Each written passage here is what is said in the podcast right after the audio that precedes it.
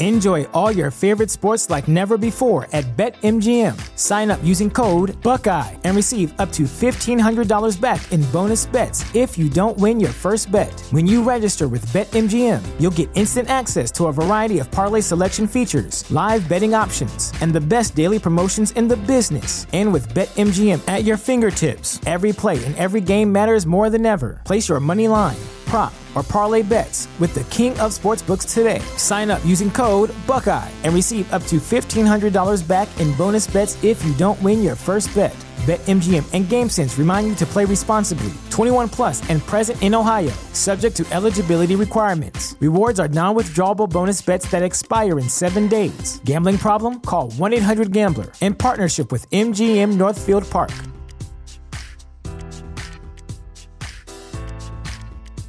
The following podcast was recorded as a video live stream on January 24th, 2021, and has been edited slightly since you can't see what it is that's going on. Of course, there's not really much I can do. You'll just have to kind of roll with it. Proceed at your own risk.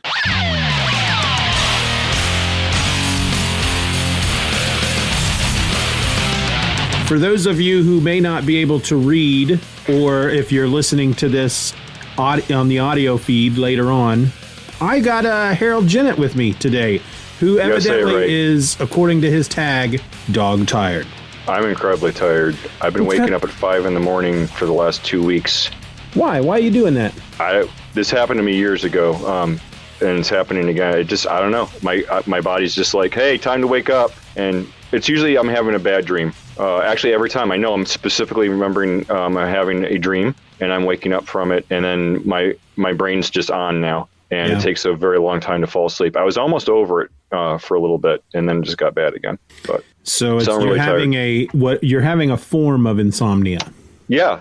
That's what it is. So, I mean, I eventually can fall back to sleep. It just takes about an hour or so. And I've been trying to not stay in bed and force it to happen. I'll just go downstairs and read or something. So that's why I'm dog tired. Have you ever read or listened to the Stephen King book, Insomnia? I don't think I have. I remember really quite enjoying it. Yeah, it was good. It ties in slightly to the Dark Tower books. Now, which is always fun. I only read the first Dark Tower book. I keep hearing how amazing they are, and I feel like I should give it another shot. Yes, because you have to understand he was like 18 years old or something when he wrote that first Dark Tower book. Oh, I did not know that. He was in college or something like that. It's definitely not the strongest of the books. So this is before he made it big then. Right. Okay. Yeah, he'd always had plans to make this sweeping epic. It's been a while since I've read all of them, and I remember enjoying it. And he wrote like the first three, and then he got and then he just stopped for a decade or two. It was like 2 decades between like the third book and the fourth book. He got hit by that van. Oh, and he thought he was going to die.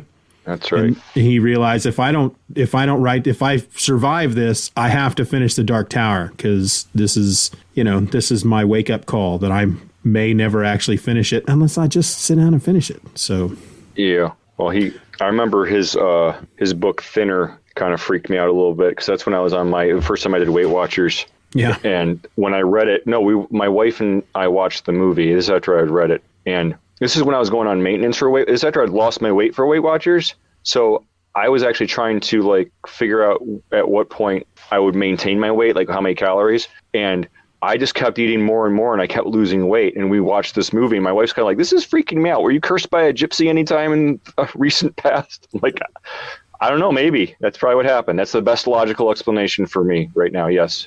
Yeah, don't hit gypsies with your car. No. I mean, or at least if you're going to do it, make sure that they're dead, and make sure that all their relatives are dead, so they can't put a curse on you. So make sure you wipe the whole family out, as you do with gypsies. Here is the address to complain to. I don't like looking at myself without the beard. I'm not going to look at myself on the screen. Yeah. This is the third time you've been on one of the live streams, and the first two you had a beard, and this time you don't, and it's freaking me out a little. Yeah, my chin doesn't look. I got to do this on purpose. Your chin is naked. It is. Who's the guy that plays Vision in WandaVision? Paul Beatty. I've been told I look like him. Really? You need to speak like him then. Be all, oh, Wanda. Yes, oh, Wanda. I'll just speak like this the entire podcast then. That'll be good. I will say real quick, since you asked me last week if getting Disney Plus again was worth it for WandaVision, mm-hmm. The third episode was really, really good. It's not your typical show. It's very odd. It's being told like a sitcom, and the first episode was basically a sitcom in the 50s. The second episode was a sitcom in the 60s, and the third episode was a sitcom in the 70s.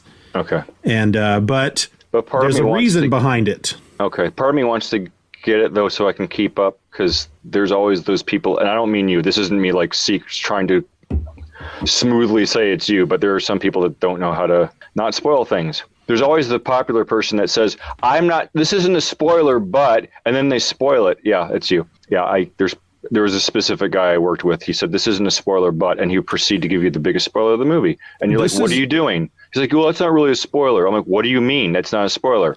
It doesn't give away like the whole plot of the movie. I'm like, that's not what a spoiler is. This isn't a spoiler, but Harold does not have a beard. I'm going to hide behind my... Okay.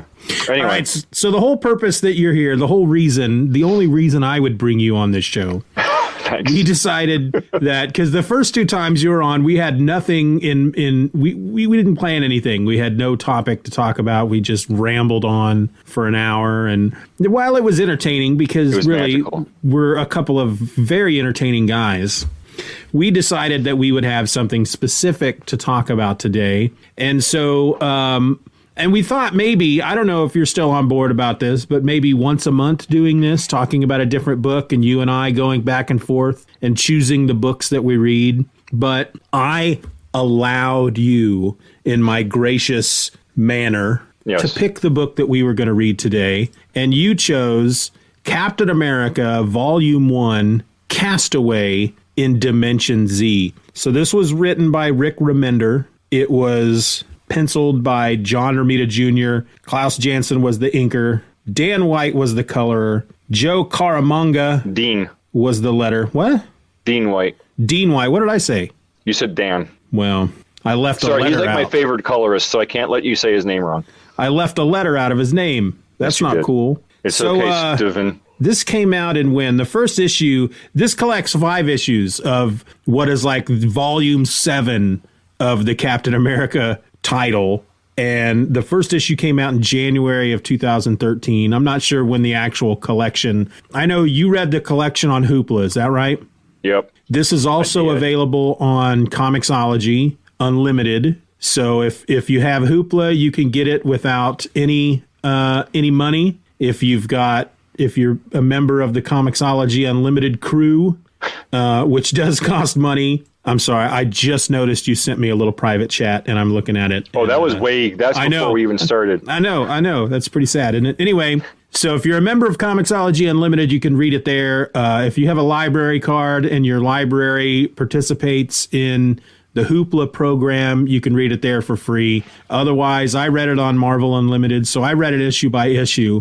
In essence, this is basically, all right, so Captain America, Steve Rogers... he gets on a train. Sharon Carter and him get together. They're checking out this subway train. And I honestly can't remember the reason why. Some secret train line that's underground that nobody knows about. One of the S.H.I.E.L.D. agents found out about it and figured out the secret password to get in. And she had just asked Steve to marry her recently. Yes. And she gave him a birthday present. And he had just fought the Green Skull and shattered his hand, but now his hand's all better already. Yeah. He hurts his hand a lot in this series. Did we see the birthday present? What was the birthday present? She just gave him a little package. We don't see it until later, and I wasn't even sure what it was once he opened the package later in the story. All right, we'll talk about that. We'll get to that because I don't remember that happening. But he doesn't seem to want to marry her because he doesn't. Yeah, he doesn't know if he wants to get involved. The job comes first. Yes, he said it just like that. Yeah, got to think about the job. Yeah, so. They go to this train station. They go to the train. They can only let one person aboard. So he's being the man, of course. He's the one who volunteers to get on the train.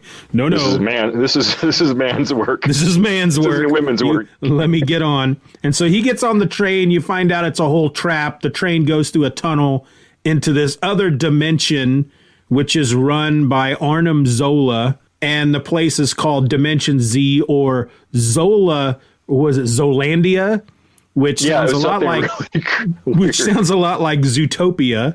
Yeah, it does. It sounds like a Disney movie. And right away, he's captured by these mutants that Arnim Zola has created. There's a little boy in a freaking tank behind him. He has something injected into his chest, which should have killed him. I'm sorry, but well, he's a super soldier. Yeah, but okay. Emphasis on super. So time out. All right, so he just broke his hand. Okay, I feel like I'm still confused about Captain America's strength level, because I was always under the impression that he is the pinnacle of how strong a human can be. Not superhuman, a human can be. But I feel like he continually does stuff that's superhuman. So I think maybe I'm either mistaken about how strong he is, or Marvel just keeps changing their mind. He has super strength. I don't think he is. Compared to Spider-Man, maybe, I don't know that he is as strong as Spider-Man. I want to say that oh, look at me just blocking the camera while I try to look it up. I didn't say anything. I just was like letting you go with it. Don't look at me. I'm so embarrassed. I feel like the description of Captain America's strength, and I'm going to look it up as I'm talking about it. Please do, because it's really bothering me. Because he was like wrenching huge pieces of metal out to escape from that chair, and they shoved, I don't know, a gigantic needle right into his chest, which, I don't know. Anyway, it's a comic book. It's a comic book. Captain America represents the pinnacle of human physical perfection. While not superhuman, he is as strong as a human being can be. He can lift or press a maximum of 800 pounds with supreme effort. So, yeah, okay. I think they kind of take that to extremes sometimes. At times. Definitely not as strong as Spider-Man. Yeah. Spider-Man can lift a car. I digress. So, yeah, he gets this giant needle shoved into his chest. He breaks free. He escapes. And we find out he has taken the boy with him. Actually, it's a baby. It's a baby, yes. A baby boy. Baby boy. Zola thinks that the boy has died. Zola also has a little girl there, his daughter. The boy is supposed to be his son. She thinks that her brother has died and that Captain America has killed her little brother. And then we skip a year into the future. 1 year later, I'm like, what? So he's living in this Dimension Z now for a year, and he's got long hair and he's all rugged looking. And you'll be happy that he has a beard. Yes, I'm a little jealous. He has. It's a very sad looking beard, actually, at first. But I don't know if that's because it's not a good beard, or if just because of John Romita Jr. I don't know who to blame for that. We can go into that later if we're talking about We'll go into that in a bit. So he then basically he spends his time just trying to survive and raise this kid, and he wants to try to get back to the city where this train came out at so he can go back into the tunnel and go home. But when he escaped on some kind of rocket ship or something, some kind of craft, it shot so far into the distance that he can't remember his way back. And so how far did he fly, though? Like a year? He flew for a year.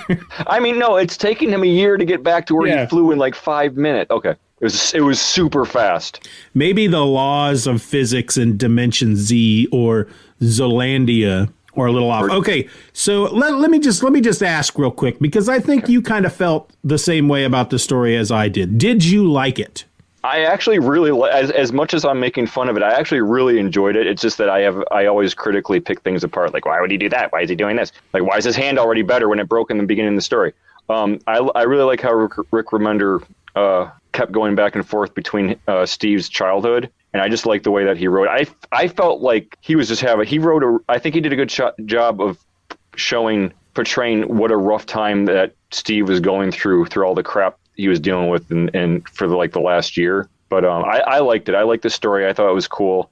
By the time I got done with it, I wanted to get the next volume.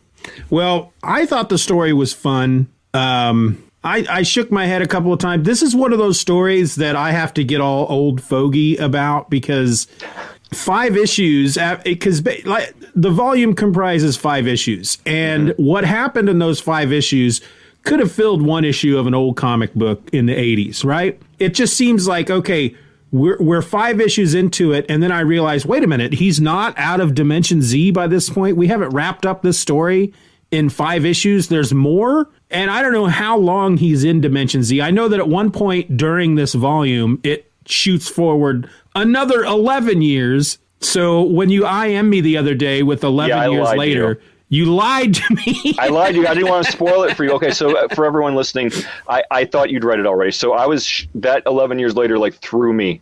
I'm like, oh, my gosh, how long is he going to be there? So I IM'd you 11 years later, all caps. And you're like, what are you talking about? Like, oh, no, he doesn't know yet. So I was like, oh, that's the SpongeBob line because I'm waiting for my computer to load. Like, I felt so bad. Did I fool you? You did. Okay, I got to that point and I went, you lied to me. Okay.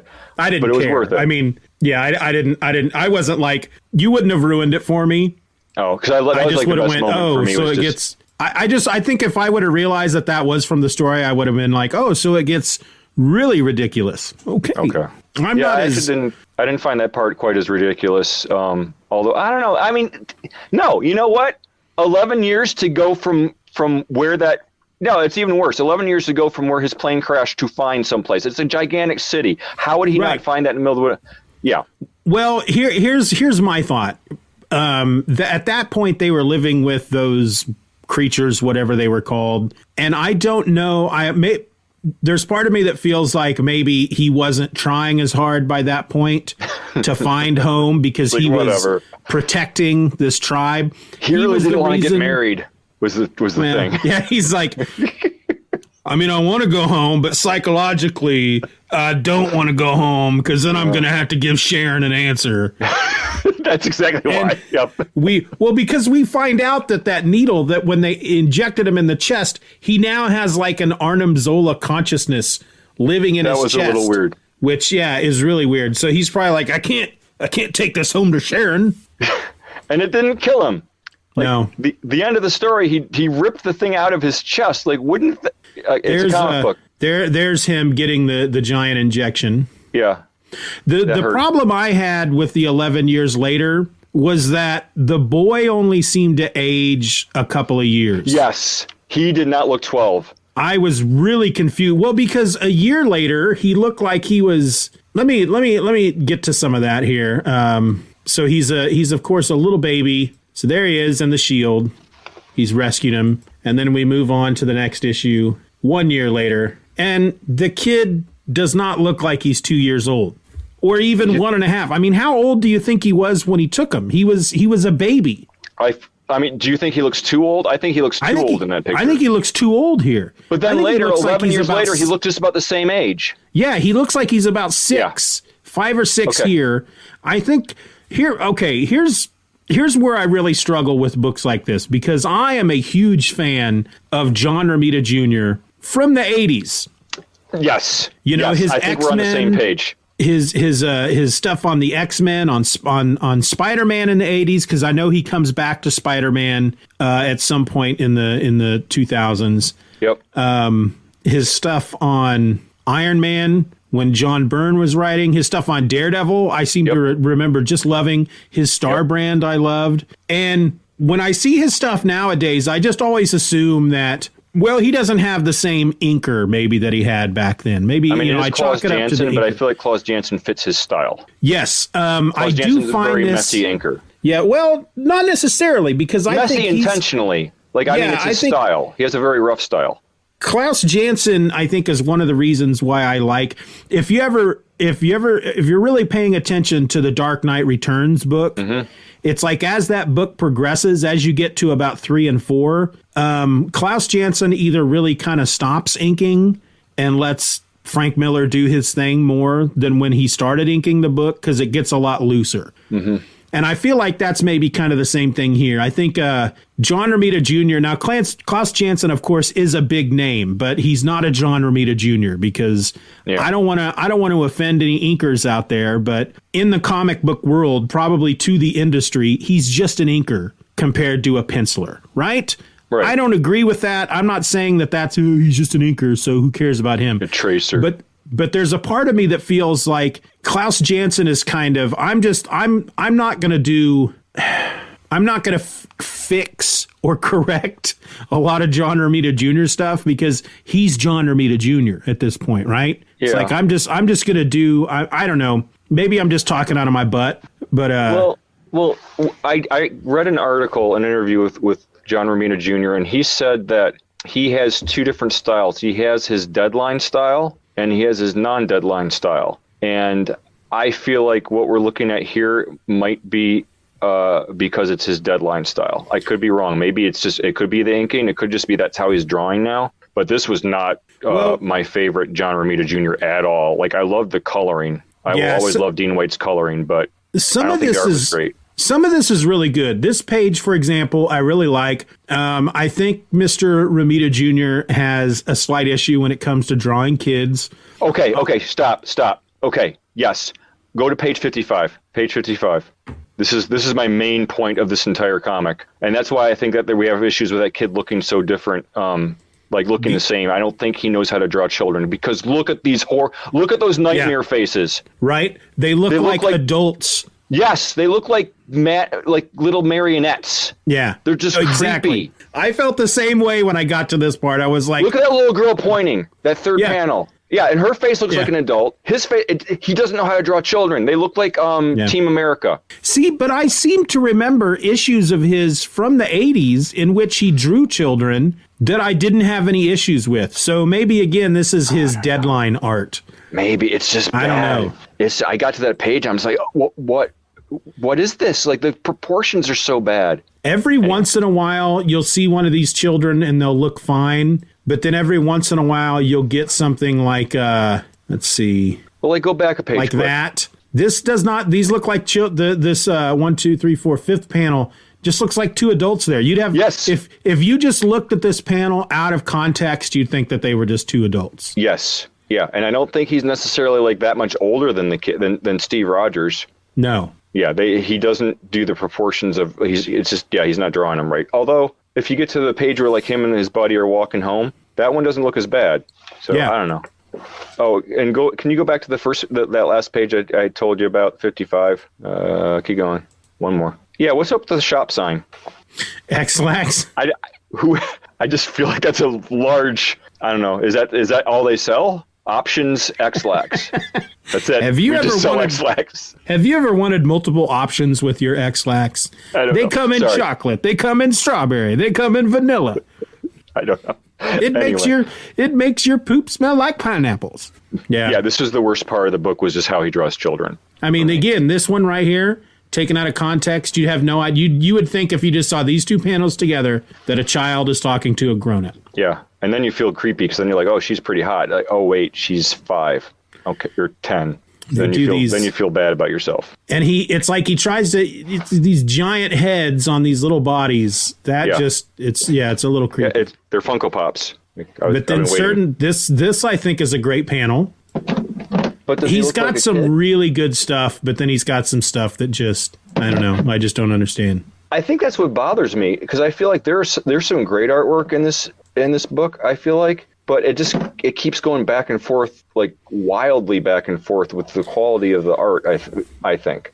Well, and hearing you mention him saying he's got his deadline style, that makes complete sense to me, because that is the one thing you can say about John Romita Jr. is that he hits his deadlines, and he does. He's willing to, I guess, sacrifice some of the quality to hit those deadlines, whereas other artists they're just not. They're like, hey, this book is going to be 3 months late, and that's just how it's going to be, because you're going to get my style. Yeah, and I get that, and it's like if it's just then you start the whole argument of should these books be monthly? If they can't keep up with the monthly schedule, should they even be monthly? No. If you're going to put an artist on a book that can't keep up with the monthly schedule, then they should just be doing a graphic novel. Yeah, make it a special or don't release it until it's all done. Yeah. Yep. Like John Romita Jr. also has this very, and I sort of dig it, this very square style. A lot of his, and he really like plays it out with this weird race of creatures here, but very square stuff. They're just squares all over this dude, squares and rectangles, just a lot of right angles. Yeah, it reminds me how he drew Master Mold in X-Men. He kind of had that a similar look to him. Yeah, but at one point, Cap and his son Ian, they go to live with these creatures, the Frocks. who are led by this guy here, this emperor type dude who, it's really kind of funny. They get to this point where Cap is sitting there at this underground river with the dude, the Frox dude that saved his life. And he just suddenly just starts telling him, it's just like out of the blue, so I think you should overthrow your leader. You know? they're just fishing. And he's like, your leader's a tyrant, and I think you should overthrow him. I think you can do it. And I don't mean to tell you your business, but... The guy's like, I don't know. I don't know if I should do that.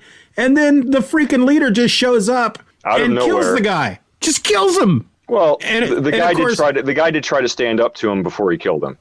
Well, yes, but still, I almost feel like if Cap... And Cap even says it at one point. He's like, this is my fault. See, it's right there. Yeah. My fault. You know? And I don't know. I just that whole part cracked me up. It's like, hey, I think you should rebel and overthrow your leader. It's like, okay, I don't know if I should. Here he is. And then the guy just shows up. And bam! That's what you get for talking about this. Yeah, it just cracks me up. And then eventually, Zola and his daughter Jet find out where Cap and find this group of the Frox or whatever they're called, and they excuse me. Cap is about they find the place where they need to go to get out, but they turn back to help the Frox. And it I don't remember exactly how it ends, but I don't know. I got to the end of the 5th issue and I said, wait a minute, it's not over. There's more to go. How much more could they tell? How much more story could they tell in this world? And that's when I kind of realized they really, I mean, honestly, in my opinion, they haven't really told much of a story so far in 5 issues. I mean, a lot happens, but not much happens. I don't know how else to explain it. See, I didn't mind it that much. It actually went by pretty quick for me. I feel like he took his time and had like some quieter moments, and he also took some time to go back to like Steve's childhood. So personally, I didn't feel like a lot of people say that when Bendis started writing, that he started to make comic stories take much longer than they should. I forgot what the term is for it. But I definitely see cases where that happens. There's times where I'm like, this could have been done in 2 issues. This is not necessary. It's like they're writing for the graphic novel. Right. I can see why you feel that way. I didn't feel that way with this story, but I can respect why you do. But I think one of the reasons I do is really for the last year, while I do read the occasional new book, I spend a lot of my time reading these old books. Yeah, yeah. And there's just a huge difference between one issue written in the 80s and one issue written during this time period. And not that there's anything wrong with the way this book was written and laid out and put together, but it's like if you're used to watching TV shows that tell one big epic story that spans over 10 issues, and then you go watch a movie. Yeah. I don't know. It's yeah. No, I get nothing it. Wrong get with it. The movie. And frankly, the whole Bendis thing, I'm not a huge Bendis fan. I'm not a big apologist for Bendis, but I started rereading his Daredevil run. And I was thinking about that whole thing where people say, not a lot happens in his issues. This story could have been told in 2 issues instead of 6. Yeah. But when I was reading a lot of those issues, the one thing I noticed is it's not that not a lot happens. It's just that they're not very action packed. It's like he'll have a quick fight scene at the beginning that might take a page, and then he'll spend 98% of the book with the characters talking. But I like the way he makes characters talk back then. I think he did a good job with dialogue. Yeah. I think he made it interesting. Yeah, and personally. So it moves the story forward. You get a lot of stuff out of this story, but you finish it and you're like, they just talked the whole time. Nobody beat anybody up. And even when he does fight scenes in some of those books, it's mostly like the fight is the background while somebody is narrating something over the fight, But I guess that's better than back in the 80s when guys would spend 19 panels fighting and having a really in-depth conversation at the exact same time. The famous Cap flipping over and there's a word balloon taking up half the panel.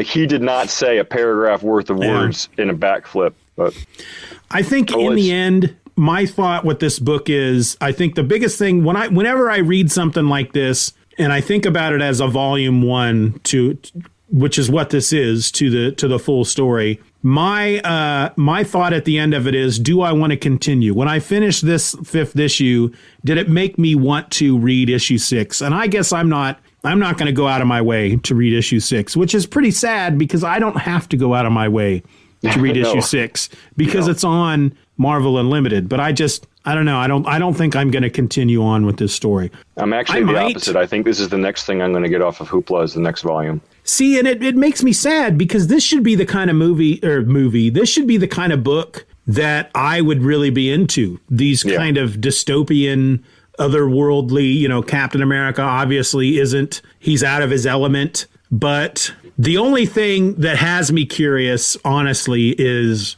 what's going to happen when he comes back to our world. Are we going to find out that even though he spent, at this point now, 12 years in Dimension Z, is he going to come back to our world and he's only been gone for 5 minutes or something? Probably. So. And does Cap not age? I don't know. I think he does.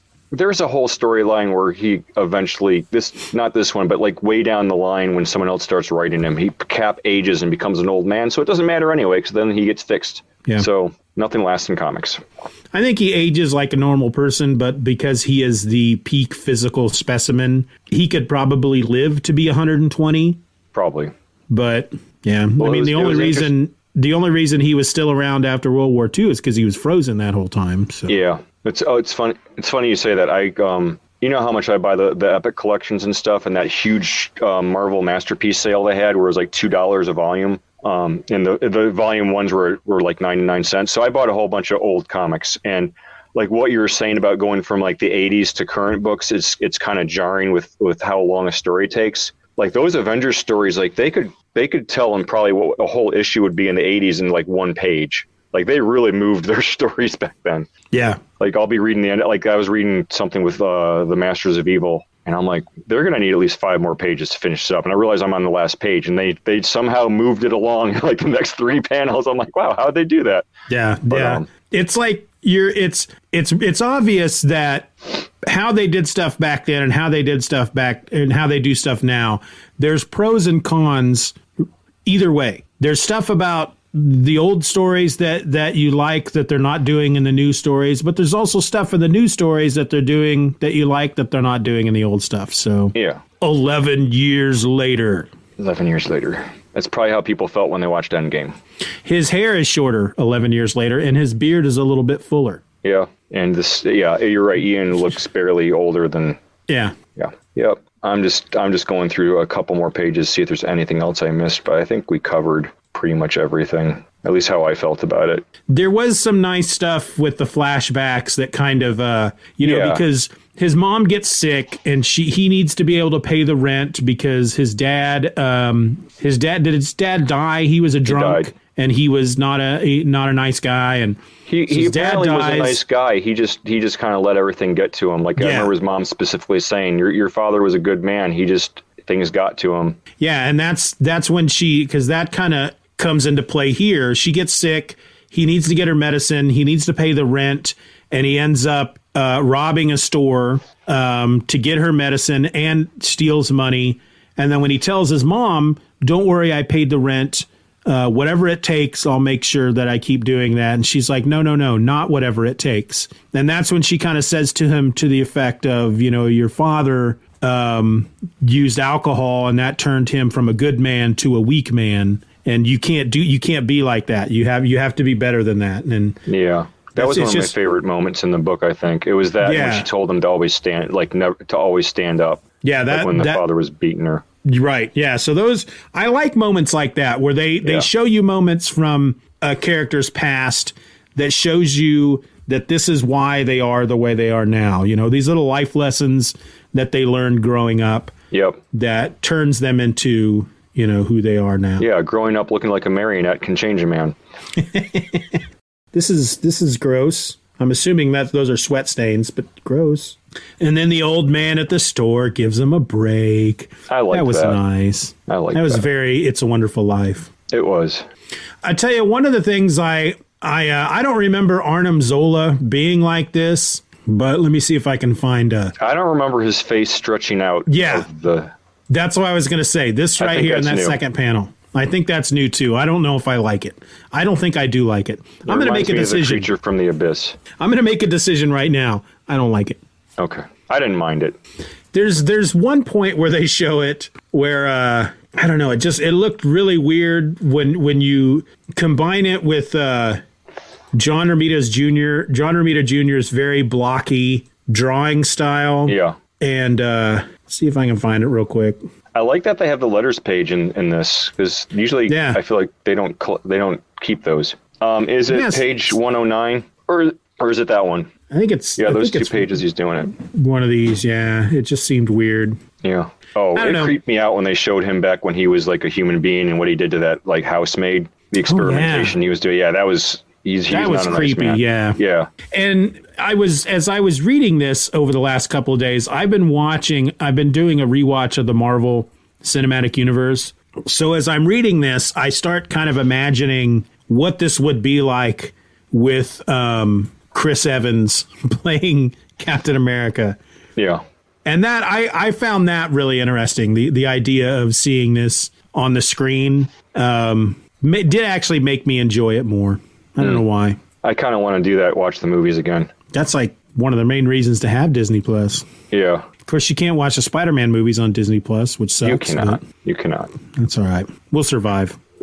So watch them on now. You're going to continue with the story. I may or may not. Well, if you don't, I will let you know what happens. This the ending of this, I don't know. He somehow manages to rip the Zola conscious out of his chest without dying. So that was my head shake moment. It does kind of interest me. I guess I don't know. I may read it. I may not. I have other stuff that I want to, I've been trying to read all the Marvel stuff, or most of the Marvel stuff starting at 1983. And I'm getting kind of sick of that because there's so much stuff that I want to get to, like, Todd McFarlane's Spider-Man run, Dale Keown on the Hulk, John Byrne's run on West Coast Avengers, and I'm starting to think that maybe I'll just, I don't know, there's part of me that's like, just skip everything and just move on to that stuff. Yeah. But then there's that completist in me that's like, yeah, but you'll enjoy it so much more if you read everything that leads up to it. See, I had the same thing happen when I had Marvel Unlimited. I went to the point where I remember I had stopped reading comics at the time, and I was going to read every issue I was interested in every month, and it was kind of cool at first. It was around when Secret Invasion happened, but after a while, I was like, oh, I got to read all these. Like, I didn't read everything, but pretty much everything that came out month by month, and it started getting a little old. But I was like you, I'm like, I'm sticking to it. It'll be worth it in the end. But like, I finally started skipping some stuff, saying, hey, I would not have bought this if I know it's all quote unquote free, or at least it feels like you're at a buffet. So you want to get your money's worth. But yeah, there's a point I was like, I wouldn't buy this if I was at the comic shop. So yeah.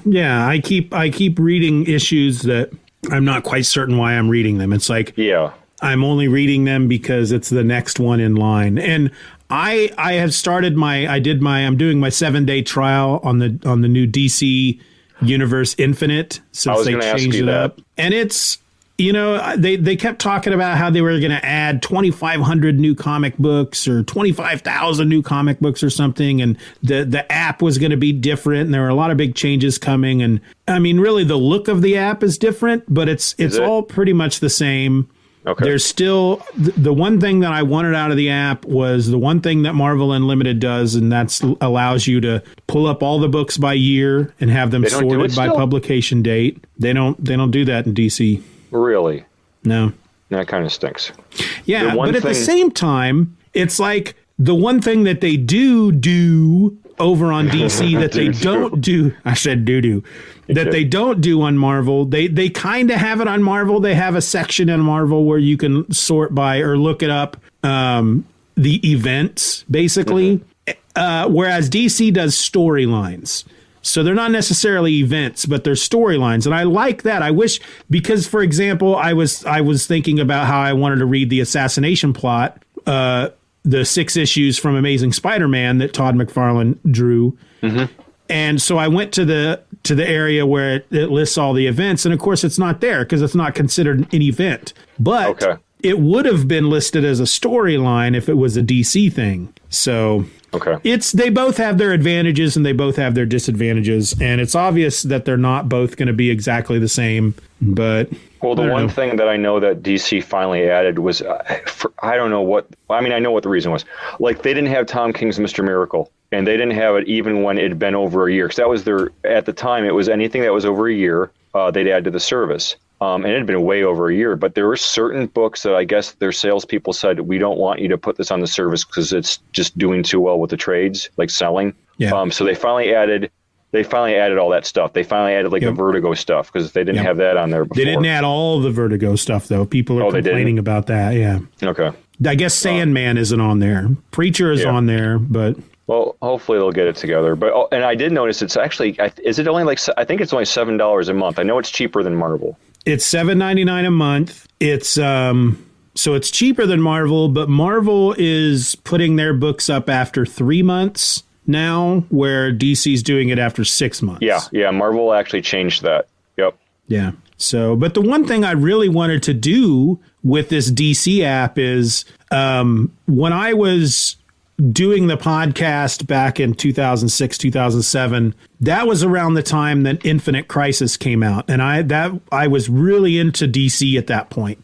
Mm-hmm. And I was buying all that stuff, the Countdown to Infinite Crisis, OMAC, the Rand Thanagar War, they had those 4 miniseries that then led into, and I wanted to, I would love to be able to just get on that DC app, go to the year that all that started, and just start reading those books in order. Yeah, exactly. But you can't even, I've gone on to websites to try to find the reading order, and they don't even put them in the exact reading order on websites. So I've just given up. I'm going to read them, but I'm going to read each miniseries by itself. And then I'm going to read, Infinite Crisis. But I don't know. I seem to remember there were certain books like Superman and Wonder Woman books, even Green Lantern, Green Arrow books that tied in before it started. But it's just I've given up trying to. I just wish they would make it easier, but they don't. They do now. I can go in there and I can choose Infinite Crisis, and it will give me the entire event with all the tie-in issues, and I can read them in order. But I can't. The stuff leading up to it, I can't find easily. That's so then you got to do the legwork and find it all. And So what about you? What are you reading? What are you into? Currently, I actually need to make sure I get on Hoopla and borrow the rest of my titles for the month, because sometimes I will forget and I'll realize I just missed 5 things I could have read. But anyway, that's beside the point. Let me see. Well, I want to get the next volume of that Cap series. But I've always been a big fan of the epic collections that they sell on, that Marvel sells. It's just like a nice big chunk of a lot of books and they usually have decent sales, like $8 or $10 for like over 12 issues. But I've been reading a lot of those, and usually they do a good job of curating those so that you're getting like the whole story arc in that. Like they'll find like extra side issues that they'll find like all the extra like if it's to be continued in another comic, they'll put that issue in there too. They do a really good job with that. So I have a lot of those. A good example of that is the X Factor epic collection. That is the first however many issues of X Factor. They include in that at the beginning. There is because, of course, the whole X Factor is all about Jean Grey coming back. Yeah. So they include in that the first 2 issues maybe in that collection, or a Fantastic Four issue and an Avengers issue, which both tie into how she came back. So that kind of stuff's nice. I like that they do that. Yeah. So I'm reading Avengers right now, the very first issues. I'm getting this. Like I used to have, they used to do essential collections, which were black and white and about the same size, and those are pretty cheap. And I had those like the hard copies, but I never have gotten this far before with the original Avengers stuff. I was always a DC guy, and I read a lot of the early issues of that. But so like I'm actually really enjoying reading like the first stories with like the Masters of Evil. This one's the most exciting one for me because I love Wonder Man. So this is the first Wonder Man issue, and this is my next one I'm reading. So I'm kind of going back and reading a lot. Like as I'm reading this, I'm thinking, oh, this is around when Thor first started too. So I have the Epic Collection for Thor. I have the Iron Man and the Hulk. So I'm kind of going back and reading all the first issues of those guys. And it's just, I haven't read anything recent in a while. So it's just been old stuff. I've been reading some Moon Knight, and that's like the old Doug Moench. Oh, you can't see that because it's small. But I've been reading some like the Doug Moench, Moon Knight, Bill Sienkiewicz, if that's, is that how you say it? Yeah, Sienkiewicz. Yeah, it's funny reading, looking at his old artwork. It's very, it looks like just, it could be anybody drawing it compared to like his amazing style now. But do you remember the Wonder Man series from the 90s? There was a mini series called My Fair Super. There's a mini series by Peter David. I don't think that's what you're talking about though. Now, does this look? Oh, I did not read that, but I always wanted to. I really enjoyed this series from the 90s. And you'll notice here on Comixology, they've only got 3 issues, 7, what? 8, and 9. And it's because it's part of Operation Galactic Storm. So that's all that Marvel has digitized so far, because I believe they put it in the Epic Collection probably of that. Well, I have that. But it drives me crazy. Funny if I do it. Yeah, yeah. So why wouldn't they? I don't know. They that's all they have? Is it on Unlimited? No. Oh, my gosh. My Fair Superhero is the name of the other miniseries. I really wanted to read that series, the regular series, and I'm very sad it's not on there. It's only 3 issues. Yeah, but I really enjoyed the art, Jeff Johnson. Oh, he's good. Yeah. Who wrote this? Gerard Jones. Oh. Yeah, see, it's part of this Epic Collection. Not my favorite writer, but that's okay. So do you have this Epic Collection? I do. So it's those 3 issues are in that Epic Collection. Yeah, so I have those. It's funny, if I do a search for Epic Collection, it's scary how many of them I own now. Like, there's more that like have the little green download button than buy. Yeah, I have a lot of Epic Collections, but I think they're worth it. They're fun. Yeah, they're good. It's good stuff. I think that was a really smart thing that Marvel did. Yeah, I just wish they're you know, again, the completist in me wishes they would do them all in order. Yep. You know, they kind of skip around with some of the titles, but that's, you know what, whatever. I used my Hoopla this month in January for some reason. So when I first signed up for Hoopla, when I first got my phone, my library was allowing me to check out 4 titles a month. Right. And then when the pandemic hit, they upped it to 8 titles a month. Ooh. But as soon as 2021 started, they lowered it to 5 titles a month. I'm not sure why, but in December, I had started to read, do you remember the criminal books, Ed Brubaker and Sean Phillips? Yes. They've got all those on Hoopla, and I started reading them in December, and then I used my 5 borrows in January, within like the first week of January to read through the rest of those. And those were pretty fun. Well, really good. Dark and disturbing and fun. They get really kind of weird there near the end, but you said Sean. Who's the writer? Ed Brubaker and Sean Phillips. I feel like I like Ed Brubaker's independent stuff better than his mainstream stuff. Well, he and Sean Phillips have been doing stuff together for over a decade now, and they started with Criminal. And now they just do, like, one of their latest ones they put out was a graphic novel called Pulp, and which was really good. See if I can pull that up here. I can't even find Wonder Woman on Amazon, except for, like, comics and graphic novels. Yeah, because they never digitized. Marvel hasn't digitized all of them yet. Like, I'm just trying to find, like, the actual comics. But I don't see that on here either, because I'm not just looking in the Kindle area. Paperback, maybe? Nope. There is no Wonder Woman. I was hoping that I could. Well, I don't want it that bad. That would buy the. I'm sure I've got them up in the attic because I'd collected them. But it just, you know, it's just one of those things that I wish that it was available. That's really depressing. But this is Pulp. It's really good. It's about a guy who writes these pulp westerns based on. Because it's set in 1939, and he's somewhat of an old man now, and he writes these pulp westerns based on his actual life in the West. It's really good. Is it? Really good stuff. But they do a lot of stuff together now. They got a book out called Fatale. See, their criminal books, Fatale, just all kinds of stuff. Yeah, he writes a lot of it's usually crime stuff, right? Yeah, like a very noir crime type stuff. Yep. Yeah. So I'm finding some complete sets, but they're usually around $60 or $70. I'm not going to spend that to read Wonder Man, but that's an option. Is eBay, I guess.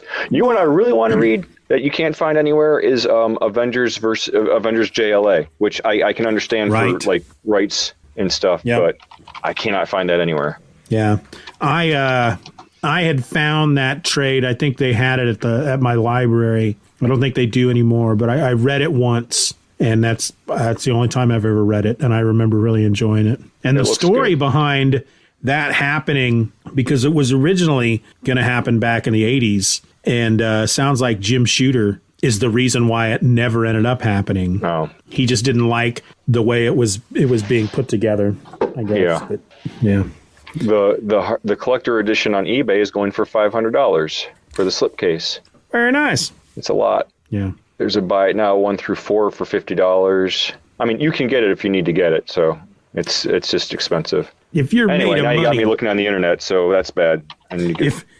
If you're made of money, it's available out there. Yeah, exactly. Yeah, yep. Yeah. Like I said, I read it once. It's one of those things that it would be nice if they would get together and digitize that thing, and you know, because they could, if they just get together and make a deal, they could put it on each one of their own freaking platforms, you know, because there's gonna be people that will join Marvel Unlimited, who are more Marvel fans, that will join Marvel Unlimited just to read it, as well as people who will join the DC Universe Infinite just to read it, people who are more DC fans. Maybe they get some new fans. Yeah. So how long is the free trial for DC Universe? It's only 7 days. Yeah. You know, I don't think I'll get it anyway, because I think because I've had it before, they won't count. Yeah, they already consider me as being a member before, so I don't think I would get the free one. DC and Dark Horse teamed up a while back and did those. They've done like Superman versus Aliens and Batman versus Predator. You remember those books? Well, you can get all those digitally. Whatever deal they made allows, because they're under Dark Horse. If you look it up on Comixology, it says DC and Dark Horse Presents on the cover, but it's published under Dark Horse. So obviously these deals can be struck, but... Oh, I can get the free trial, I think. Available, new subscribe. Never mind, I can't. Never mind. Just Not that I need it. I have so many books to read right now. We've talked about this. Like, I'm like, I shouldn't buy any more Epic Collections. I can just get Marvel Unlimited, but it's only $8. Well, you made the good point that like someday I might not be able to have the subscription, and I'll still have some comics to read. Yeah, that's true. That's true. What else did I want to talk about? Because you're like, we've already mentioned you don't have Disney Plus, so you're not watching WandaVision. I'm tempted to, but will you get it when Falcon and Winter Soldier? Oh yes, I think so. So see, there you go. Then you'll just be able to watch WandaVision at that point. I was not impressed by the last trailer. I don't know, like there's lots of action and stuff, but I felt like usually in trailers, like there's some really funny lines or something like witty or just something, but I just felt like everything kind of fell flat for me. Like it just seemed like, I don't know, everything kind of like nothing, none of the lines seemed funny. They just seemed kind of like generic one-liners from an action movie. I'll admit I kind of feel the same way. There's a part of me that, because when I watched the trailer for WandaVision, and then I watched the trailer for Falcon and Winter Soldier, and then the trailer for Loki, the one that didn't hit me as hard as the other two was Falcon and Winter Soldier. Yeah. But there's a part of me that feels like I think they sometimes do a really good job of not obviously putting everything in the trailer. So maybe they just did a really bad job of putting the trailer together because they didn't want to put too much into it. Yeah, because they do sometimes put all the best stuff in there. And then like once you see it, you're like, oh, I've seen all the best parts. Yeah, exactly. And so maybe the fact that the trailer isn't great is because they're leaving all the best stuff for the show. Yeah, maybe. But we'll see. I'm excited. I'm excited for the fact that U.S. Agent's going to be in it. Yes, that's the main reason I want to see it.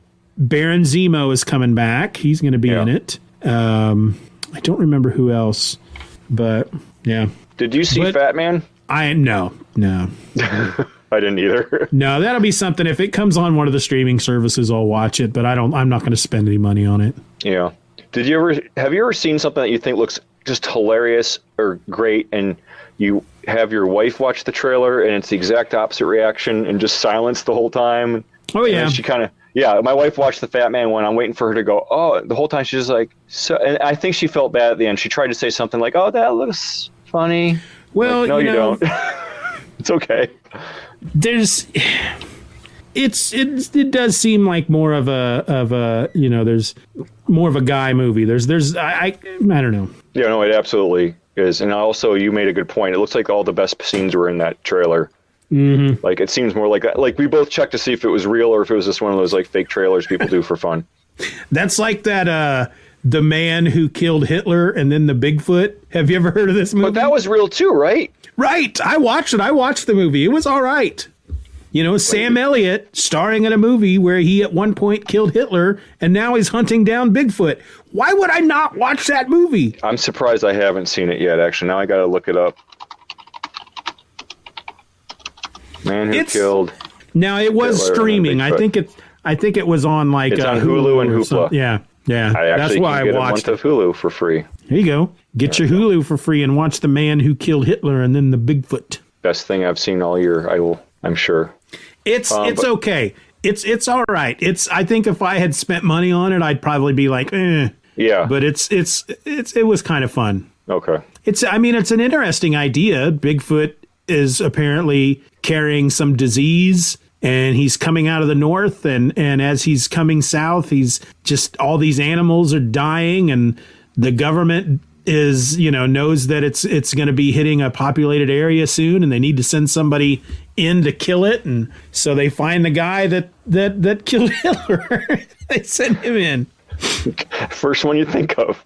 It's like, who should we send in? The guy who killed Hitler? Because Hitler and Bigfoot are pretty much the same person. Yeah, pretty much. I mean, they get mistaken for each other all the time. Yep. How many times have you heard that story? You know, well, I was driving, I'm in Washington State. I'm on this old logging road and a figure jumped out in front of my car. At first, I thought it was Hitler, but then I realized Hitler's dead. So it has to be a Bigfoot. Exactly. Yeah. I mean, you've had a Hitler sighting before in your life, right? Or at least you know someone that thinks they've seen Hitler. Yes. Yep. What else I've been doing? I can't think of anything else I've been doing. Like I said, I've been rewatching all the Marvel movies. I'm in the middle of Guardians of the Galaxy at this point. Disney Plus changed up their Marvel page. That used to be that you'd go into their Marvel page and it gave you like all the movies. In order of when they were released. And now they have it switched up. They've got Marvel Phase 1, Marvel Phase 2, and then Marvel Phase 3 and 4. And then they've got it sorted to where it's just all the Marvel movies, but sorted by the Marvel timeline. So like the first movie is the first Captain America movie, and then the second movie is Captain Marvel. So if you wanted to watch it in Marvel Cinematic Universe chronological order, you could do that. That's interesting. And that's what we wish that the comics, Marvel Unlimited and DC would do. Marvel has them by publishing date, which is really all I want. That's all I want from DC. That's it. They can keep everything else, but it's like, let's see if I can pull up my app, because even though they changed it, it's almost a lot of the same. So when I open it up, this is the first thing we see. Mm-hmm. And it actually has at the bottom home. Well, you probably can't see it because the shine. But the options at the bottom are home, comics, search, my DC, and more. Why is there an option for comics? That's the whole purpose. Yeah, that's the whole purpose of the new app. They took away all the shows. Weird. So it's almost like they're repurposing the old app, and they just haven't made all the big changes. And then that makes sense. I also don't like, they do have, right away, they have an area for latest releases. Mm-hmm. And I don't know. We'll see next week what it shows. But Marvel's, I think, is really good about showing you the newest releases. But we'll see. I haven't seen the Marvel app in a very long time.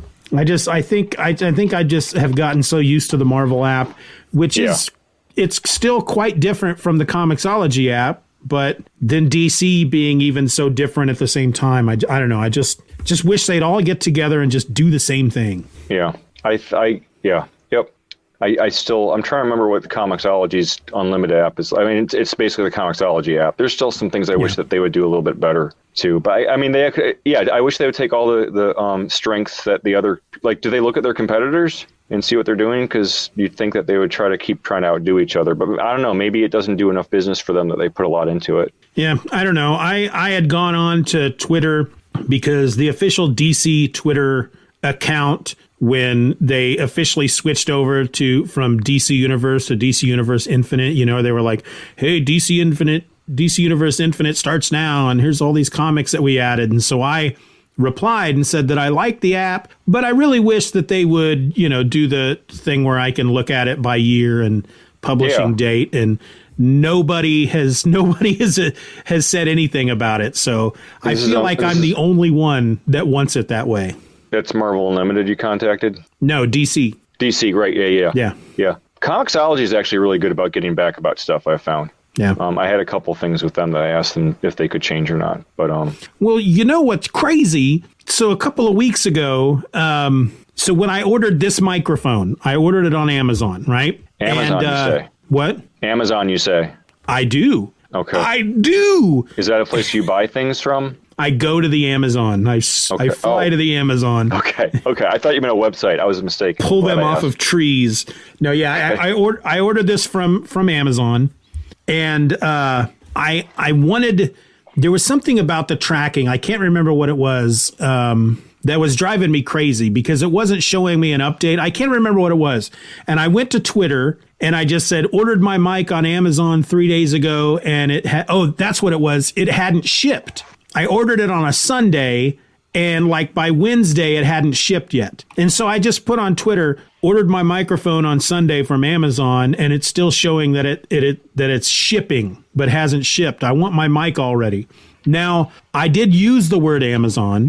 I didn't put at Amazon. I didn't put hashtag Amazon, but within 5 minutes, the Amazon customer service had responded and asked me, how long ago did you order this? And blah, blah, blah. It's like, chill out, man. I know it's going to come to me. I wasn't complaining. I wasn't trying, but I just found that amazing that I can email certain places directly and not get a response for 48 to 72 hours.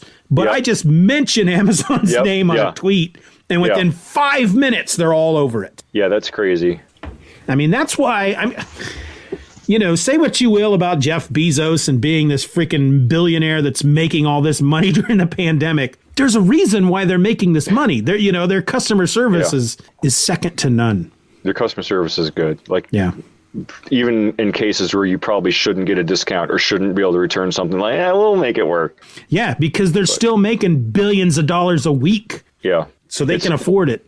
You know what was scary is my brother-in-law and sister were telling me they were, I don't know what they were talking about, but they didn't do a search on their computers. They didn't do anything. They just had their phones on. They didn't the phones were off, but you know what I mean? They had their phones with them and they mentioned something, and then they went on Facebook and there was an ad for the thing they were talking about. Yeah. So creepy stuff. Do not tell me those mics aren't on. Oh, no. We know for a fact that a couple of years ago, everybody was talking about those Samsung TVs that had the camera built in. Yeah. That was legitimately watching people. Yeah. And it would see if you were sitting on your couch drinking a Diet Coke.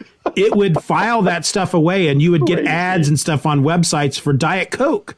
You had to legitimately cover up your freaking camera on your TV so it wouldn't watch. I mean, that's some creepy stuff. Hold on, let me get my tinfoil hat.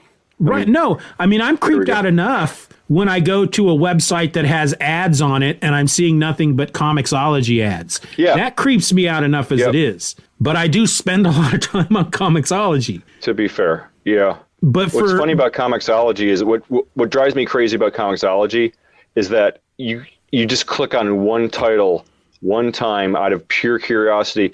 Like, I'll click on some weird anime thing. Not that weird, but I'll just click on something I normally wouldn't be interested in. And now recommended for you every time I go on the homepage, it's there for 3 months. It takes... It's I will intentionally go and look at other stuff I normally would read and just keep clicking on it just to change that stupid record. Let us let us like put something on those on that page where you can like edit it and say I'm not interested, so you can take it off of there. Yeah, I agree. Yeah, that's because all my friends are going to think I'm reading like romance anime. Oh, you like these? You like these teenage romance anime books, huh?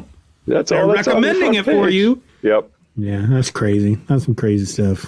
But all I want to do is read the lead up to Infinite Crisis. That's all you want. That's all you want. And I've, like I said, I've gone to various websites. I've tried searches for Infinite Crisis reading order, and it'll give me all the books I need to read leading up to Infinite Crisis and all the books I need to read during Infinite Crisis, but it won't actually put them in a reading order. And one of the other problems on the DC app is if you're looking at books on there, you have to click on the book and get into the actual data of the book to see when it was published, because a lot of times they'll show you a date on the search screen.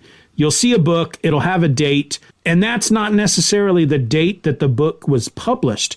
It could be the date that they put it, that they digitized it, and that just drives me crazy. But yet, at the same time, okay, so here's something that confused me the other day, because I started reading... When I got back into comic books around 2004, I distinctly remember going into a comic book store for the first time in years, and the first two books I picked up was Infinite Crisis number 1 and Astonishing X-Men number 1. They didn't come out on the same week or even the same month. As a matter of fact, I think the Astonishing X-Men I picked up was like a director's cut, like re-release type of thing. So I'm on the DC app trying to find that time frame. I said, all right, well, I'll just see what books came out the same month as Infinite Crisis, or as Identity Crisis. That's what I meant. Identity Crisis number 1. And one of the books that I started reading was the Firestorm reboot, because in Identity Crisis, if you remember, Firestorm dies in that book. Yep. And then, so they get this new Firestorm. Well, the first thing I noticed, though, was that the publishing date on Firestorm number 1 was like 3 to 4 months before that issue of Identity Crisis came out. And I was super confused. It's like, how can they replace Firestorm before he died? I don't know. But stuff like that happened back then because books would be delayed. Yep. And they didn't want to just stop everything else. Yeah. Yes. So I found that really weird. I don't as a completist, it drove me crazy. Yep. Yeah. And I think when DC first started doing the Crisis on Infinite Earths, and then they changed all the continuity, that started driving me a little bit insane. Just because I'm like, but Hawkman was in the Justice League. Now he's not in the Justice League, and then would change it so he was again, and it just started. But that's a whole nother story. Well, the other thing about that I find really weird, the whole there's not a clear cut line in the sand in regard to publishing dates as far as pre-crisis and post-crisis. Yeah, because even the month after issue 12 of Crisis of Infinite Earths came out, some of those books being published that month were still pre-crisis books. And I find you would think that whatever month issue 12 came out, then the very next month would be all, like Man of Steel number 1 and Batman year 1 and that kind of stuff. But, stuff like the reboots of a lot of these characters, like frickin' Green Arrow, for example, his reboot started with the Longbow Hunters, but that came out 6 or 7 months after the last issue of Crisis on Infinite Earths, but I think they were still publishing Green Arrow books up to that point, or something similar. I don't know if that's the perfect example, but when I try to find that cutoff, I can't. There's not a legitimate straight up cutoff, and that drives me crazy. I guess it's because they never really had done it before, because they didn't have to worry about like our whole universe has changed and their story started over. Yeah. So I don't know. So I guess it kind of, because of stuff like that, I almost can't blame DC for their app not having the ability to look at it by year and sort it by publishing date, because it doesn't matter, Just read the storylines and be happy, you big bearded jerk. Maybe if you wrote them a handwritten letter, sternly written. Like a quill and an ink pot? Sure. That would probably work even better. Sprinkle salt on it to and when you close the envelope, put some wax and put your seal on it. Yeah. Yes. My seal is a beard. Yep, I thought it would be. It's probably like, yeah, that would be perfect. Yep. My beard's getting kind of long. I mean, look at this. I can see it sometimes. Does that hurt? No, no, I'm not pulling on it hard. But look how long. But look how long that sideburn is. If sometimes I'll get up and my sideburns will be sticking way out, and I can see them out of the corner of my eye. And I always say, if I can see my beard out of my peripheral vision, it's time to trim it, because I'll be sitting there going, "What's that? Oh, it's just my beard. What's that? It's just my beard. Somebody sneak it up on me. Nope, it's your beard. Time to clip it up." But I haven't. I legitimately have not. Never had. I've legitimately have not been in a barbershop in almost a year now. I don't think we have any barbershops by us. I wish we did. I would totally go to it with like the big spiral thing in the front. We have one of those, not in our town, but it's like a good 20 minutes away. I'm going to move there then. Downtown Lawrence, Kansas. They got the freaking... No, I go... I'm moving there. I used to go to this barbershop that was... it was just a little... It was actually legitimately called Barbershop. And it was just two guys that ran it. And I'd go in and I'd say... Was it Eddie Murphy? No. I'd just say, trim up the beard, off the back of the collar, above the ears. And they'd get it done and it would look great. But they're a little further away from me.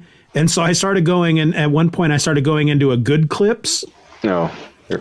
And I had this woman was cutting my hair, and I'm like, take an inch off of the beard. And it's like, she was really nervous about taking too much off my beard. Like I would just go freaking crazy and start tearing this place down because she took too much off my beard. Which so you would have.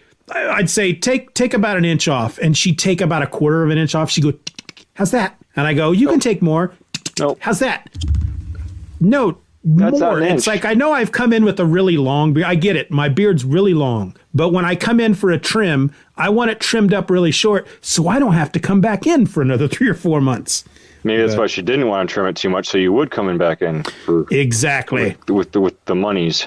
That's how they get you. Yep, that is how they get you. But indeed. Now I go sit out on the porch with a pair of clippers and go. Yep, that's what clippers sound like a cat. But it's getting getting crazy. See that? It's getting crazy up there. Your hat hair is not that bad, actually. Your hair does the opposite of what most hat hair does, and it like comes out. Usually, it stays flat. That's impressive. Well, I stick it back. Yeah. Instead of going like that. That's how I'm going to draw you from now on. This big porcupine anime-looking hair. When I get out of the shower, I can take a brush and go, and it'll all just stick up. Yep. It looks awesome. That sounds pretty good. So speaking of beards, there's this video game I've been playing called Red Dead Redemption 2. And if you like cowboys and westerns and stuff, if you ever can get that for your PlayStation 2 for cheap. PlayStation 4. Your PlayStation 2 would run it horribly. PlayStation 4. I think you have a PlayStation 4. 4. Yeah. Oh, if you like, the writing's amazing.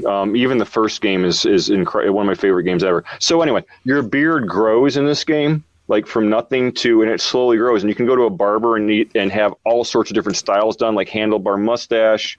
You can have just the chin shaven. So it grows as the days go by, and like you can see it happening. Like you go to bed and you get up and you got some more facial hair. So I've become obsessed with growing my beard to level 10 because there's levels of beards in this game. I had to look up YouTube videos about growing your beard. Right? Like my friend's calling it Beard Simulator 2020 because that's all I'm doing in this game now.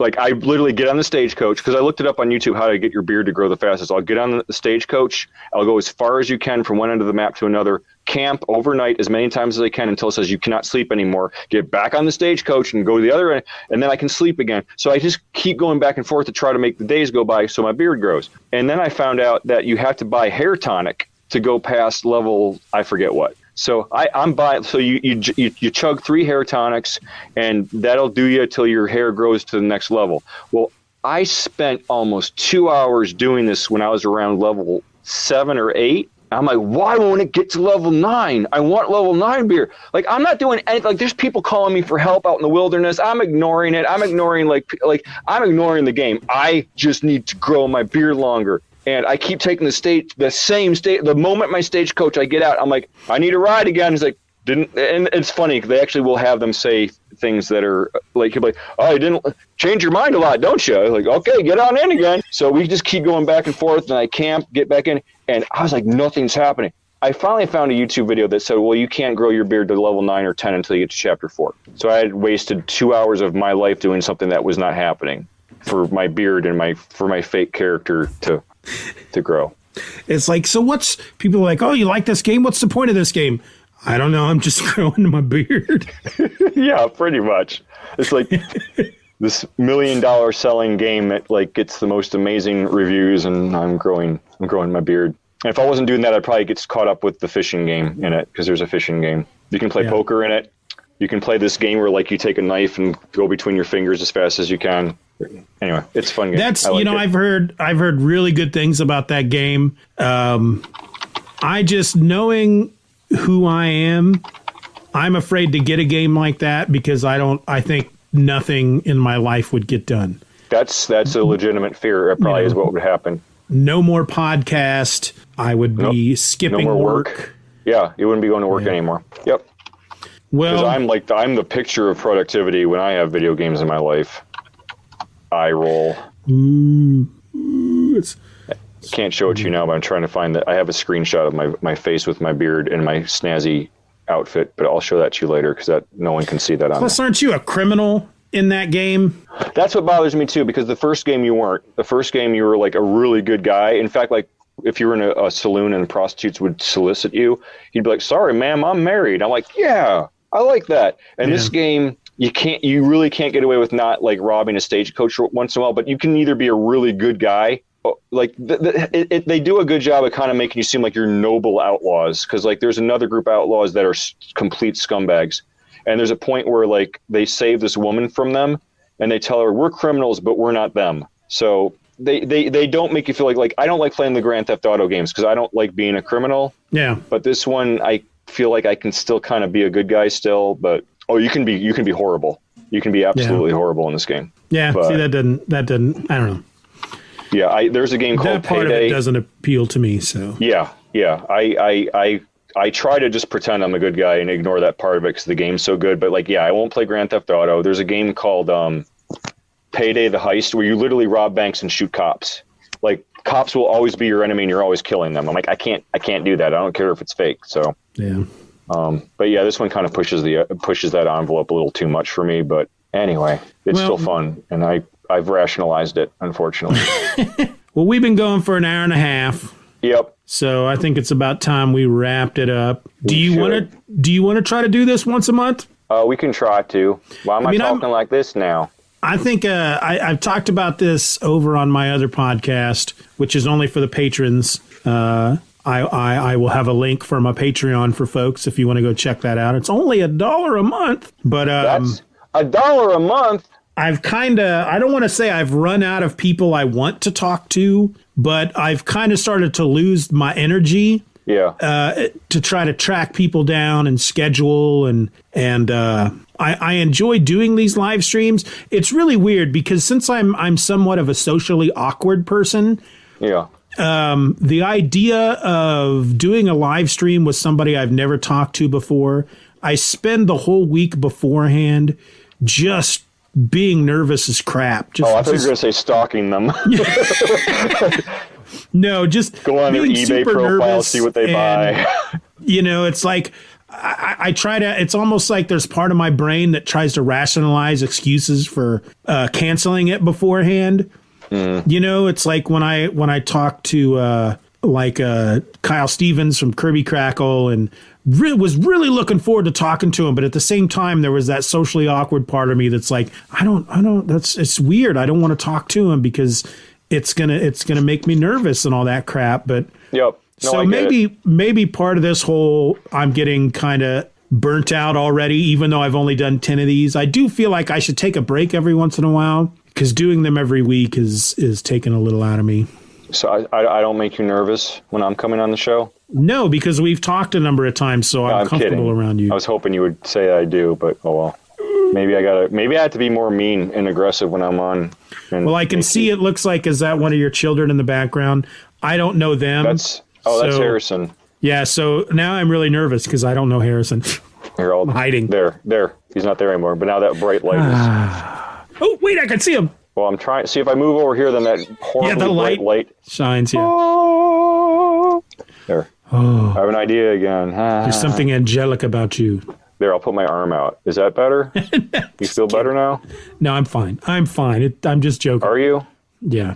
Because, you know, even as nervous as I get, you know, then I start the live stream with whomever, and it's fine, you know? Yeah. Yeah, I have issues. I understand. I have issues. What's Harrison doing? Is he playing a video game? He is playing a game called Bloons TD6. It's a tower defense game. I don't know if you're familiar with tower defense games, but it's like you have a track on the screen. Like there's a track that these enemies go along, and you build towers along it, and you have a certain amount of money to spend, and those towers will stop the enemies. And then as you get more money, you can build or upgrade your towers. And so you have monkeys, and they're stopping balloons. And I thought it looked like this. I'm not a huge fan of tower defense games, so I saw William English. That he used to be part of the Comic Geek Speak community. And anyways, he was playing it. I saw him on Steam. I'm like, I keep seeing him play that. So I just messaged him saying, is that any good? And he gifts the game to me, like in response. It was $1. Nice. It was on sale. Yeah. So for $1, he sent it to me, and I'm like, I'll try it. And now I am still playing it every day of this game I thought I didn't like. So that's what he's playing. He also plays a game called Smite, which is a game we both like. It is Oh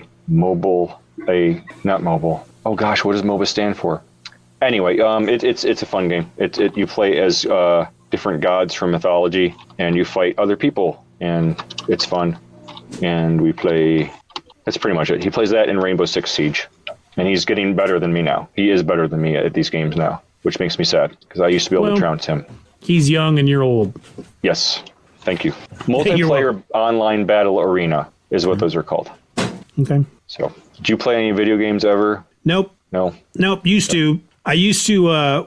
We have a handful of games for our. We have an old Wii and a PS4, and I used to play like Mario Kart on the Wii, which I really enjoyed. But I was having this reoccurring dream. Oh, that was really quite frightening. In which I would be in some kind... It was really weird because I'd usually be in either like some type of utility vehicle, like a big dump truck or like a big 18-wheeler. And I would suddenly find myself at the top of this giant hill on like an elevated road with no railings. And yep. I was hundreds and hundreds of thousands of feet in the air going almost straight down. And it would freak me out when I would have these dreams. And then one day I'm playing Mario Kart, and there's a track on Mario Kart called Rainbow Road, yep. in which the track is above the earth. You can see the earth below you, and they have these straight hills that go straight down. And I realized I was having these dreams because I was playing Mario Kart. Yep. And then, so I was also playing Super Mario Brothers, but I got really frustrated with that. And when I distinctly remember dying at one point, and I immediately felt the urge to throw my remote control across the room, and that's when I kind of said, I need to stop.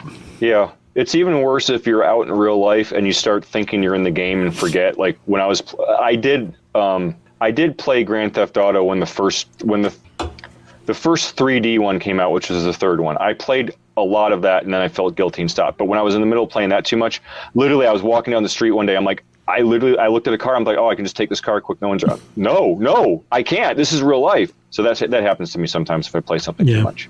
Yeah, I mean when it becomes your world, literally, and so it's like the old Tom Hanks movie, Mazes and Monsters. Oh, that's right. Early Tom Hanks. All right, how many viewers we got? 200,000? I'm just going to keep doing this. We've had 0 viewers the entire time. Are we even online, or did you forget to set that up? No, we've been broadcasting. Okay. For 1 hour and 37 minutes. Okay. Well, it was still fun talking to you, though. Yeah, I mean, we got to keep doing this because it is a lot of fun. I haven't. If we want to do it again next month, I haven't picked out yet. Well, it's your turn to pick. Yeah, so I'll have to think about what we want to do. Okay. Because there are books that I know that are out there on Hoopla that I would love to talk about, but I want to pick out a book that neither of us have read. You know what I'm saying? Yeah. So.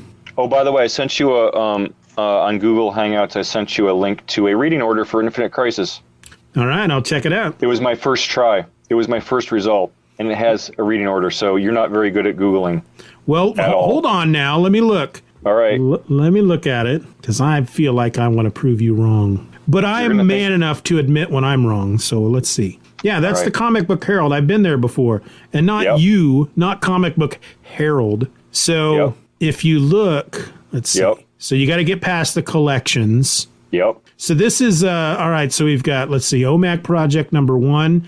But then it has you go to OMAC project number 2, OMAC project number 3. And I don't feel like, and then at one point. What about above that? It has Countdown to Infinite Crisis number 1. Right, that's where you start. And then it has you go to OMAC project 1, 2, and 3. Then there's a couple, like 3 different Superman books. Superman, Action Comics, Adventures of Superman, Wonder Woman, then Adventures of Superman, then Wonder Woman. So what do you want? Well, but look, right after OMAC project number 4, it says to read Manhunter 11, 12, 13, and 14. That can't be right. Why? I mean, they have you finishing OMAC project before Villains United even starts. That I don't remember those coming out 6 months apart. Well, you know what? They might be putting those 4 together because they want you to read the whole story. I see your point. I thought you were frustrated because you literally couldn't find any reading order at all, or that it was just no. I found reading. Yeah, it's just not to your liking. Right, exactly. And I think, like you said, it's built to be the events that happen in those 3 issues maybe need to be read together, because then the events that happen in another book, even though those, like they say, read OMAC Project 2, 3, and 4. So those were released in three separate months, and other books were being released at the same time. But I guess what they're saying is, linearly, the events that happen in those 3 books happen before what may have happened in a Superman book that was released when the second issue came out. I have to imagine there's a reason they wrote it this way, because otherwise, why would they go to the effort of doing that and not just, I don't know. Or maybe they are being lazy. Maybe they're being lazy, and it could be even more specific. I don't know. These are stupid. That's what it is. I was thinking there's no way you missed this one. I thought maybe you got as far as the collected editions, and you thought that was the end. Because sometimes the way that these things are these websites are formatted, you think you're at the end of it because you'll see an ad or something. Anyway. No, it's like I said, I see it put together like that because at one point as you go down the list, it says it's like Manhunter issues 11, 12, 13, 14, and 15. And my thing is like I get that as far as maybe chronological events that happen within the DC universe at that time. But when I say reading order, I want to know when they were actually published. Yeah. So if during the first month of that you had Countdown and then OMAC number 1 and Villains United number 1 and, Superman whatever, and that's the way I want to read it. But I guess beggars can't be choosers, right? No. I just gotta muscle up and read the way they're suggesting I read it. That's what I'm gonna have to do. Word. All right. Well, on that note, my friend, this is live stream number 10. Woo! There, I'll do it too. Peer pressure. That's what I got my mind powers over you. I won't take a nap now. I'd love to take a nap. Maybe I will take a nap. I don't know if I have time to.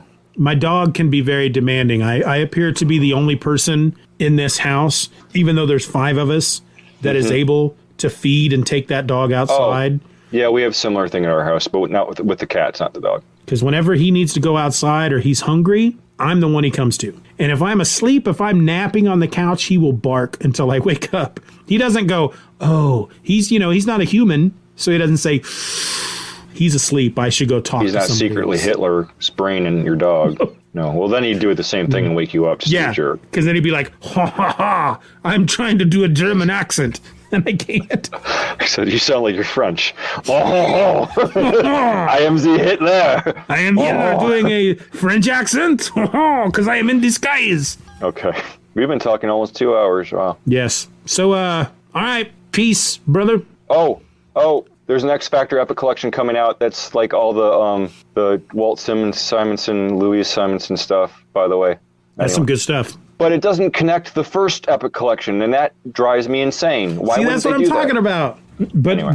So what does that mean? Does that mean that everything that happened between those 2 Epic Collections suck? They're not important enough? It feels that way. It goes from, what is it, X-Factor 1 through 9, Annual 1, and then Iron Man, Annual Amazing Spider-Man. Okay, so the actual X-Factor issues are 1 through 9, and then this one is 21 through 36. Yeah, oh, you shouldn't torrent comics. Well, I know that, but you sure make it hard not to want to do it. But I won't. Anyway, torrenting's too complicated now anyway.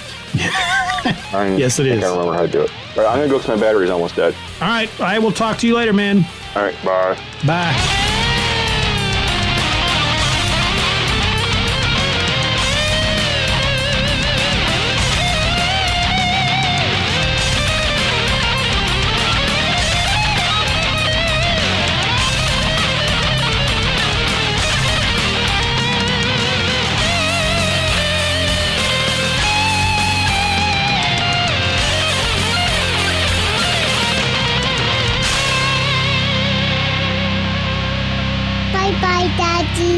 Bye-bye, Daddy. Good job. We are now live.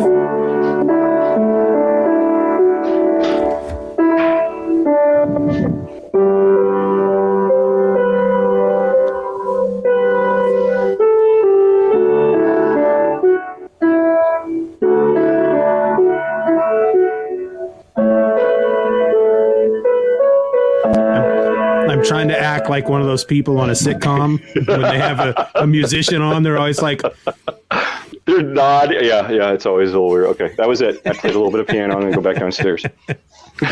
I hate sitcoms where people like, we talked about this before. Yeah, the amount of rage both of us feel. Okay, I won't be moving around. Yeah, you know, I'm just gonna jog around the house the whole time we talk. We'll just get this background. I can spin around. How's that? That good? Here's Harrison playing video games. Yay! Hi, Harrison. Yay. Oh, okay. I do need to show one more thing. This is my my Captain Marvel Shazam shrine. My wife just said she could do like an annoying background noise. I don't know if you want that. Well, just like real quick, or like throughout the whole video. Probably throughout the whole video. Oh well, that's different. I wouldn't mind hearing a quick annoying background noise. Here, I'm gonna put my head right by that halo of light. There. Oh, I have an idea.